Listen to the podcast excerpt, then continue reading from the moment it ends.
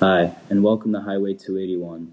I'm Luke Sessick, and I'm here with two former forensic detectives, Ethan Camacho and Mark Carrion, to talk about the night of August 19, 2004, when a high school student was walking alongside the road and was found dead the next morning. I'm here with Coach Phillips, Raphael's coach. Coach Phillips, what would you say Raphael was like as a student? Raphael was an all-around standout student. Never was in trouble and always about the team. Was there a reason he would have been out that late? Not that I'm aware of. His family did not have a lot of money, so it's possible he was walking somewhere. Do you believe that Mr. Garcia could have been intoxicated at the time? Um, in my opinion, it is not a decision he would make, but it's high school and we all have our secret lives. Has Raphael ever been caught out late at night before? Raphael was a family kid, and if there was any reason he was out by that road, I believe he had good reason to be there. Is there anything you want to say to the person who did this? I want them to understand how good of a kid Raphael was and how much he means to the team and to the school to do the right thing. Rafael Garcia was a 17-year-old boy who was a football player and a standout student at Southside High School in South Central Texas. Rafael was one of six children in his family who was raised by a single mother. His family was low on money, so he would work on the weekends to help support his family. Rafael was loved by his teammates and students, and they were heartbroken when they heard the news.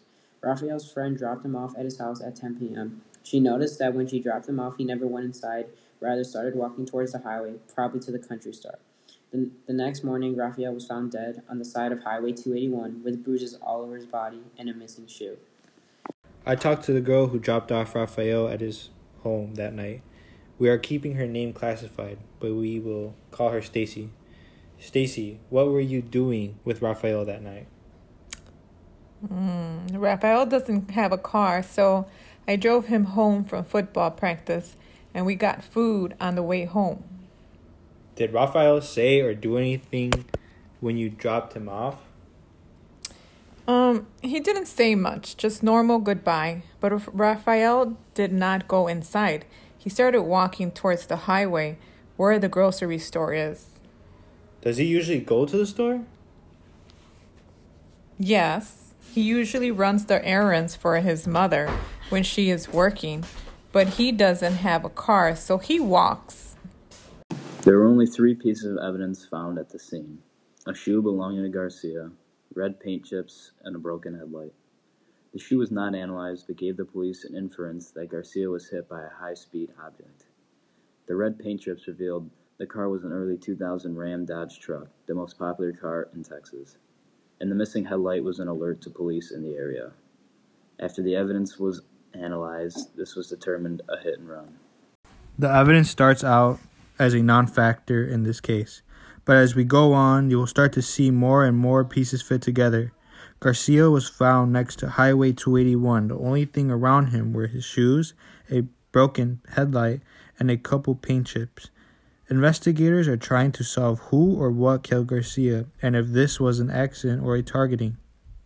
The problem with the, these cases is hit and runs usually don't get solved. Will this case be different though? After a three month open case due to the lack of evidence, investigators caught a break. An anonymous tip came through that someone's stepdad had said that he had hit a deer and needed to leave for a while. The police found their main suspect, 49 year old Robert Huffman. Huffman quickly became the police, police's main un- interest. He drove a Ram Dodge truck and was coming off a two year prison sentence for DUI. Hoffman was found 1,000 miles away in a Tennessee motel. I am here with the kid who called the police and told them information about Hoffman and his truck. He asked me to keep his name private, so I re- will respect his decision.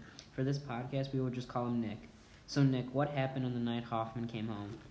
He was dating my mom at the time, so he would come to my house often. That night, he came home and said he hit a deer with his car, and that the police wanted to talk to him about it. Did your mom believe when he said that he hit a deer? Yes, I'm sure my mom believed him because at the time we didn't think there was any point for him to lie. What made you think Hoffman was the one that killed Rafael Garcia? What made you call police and tell them that what you told them? All over school, people were talking about Rafael's death. The more I was hearing about it at school, the more I kept thinking of that night that he came in and said he hit a deer. I never fully believed his story, so I thought I should tell the police what I know. That Hoffman hasn't been seen in weeks, that he drove a red Ram Dodge truck, and that he supposedly hit a deer. Thanks for talking to me, Nick, and I am sure many people are thankful for the information that you gave to the police. Huffman is now serving his sentence for hit and run for maximum sentence of 20 years of jail. In this episode of the podcast, we learned that every piece of evidence is important to the case. Thank you for listening to the podcast.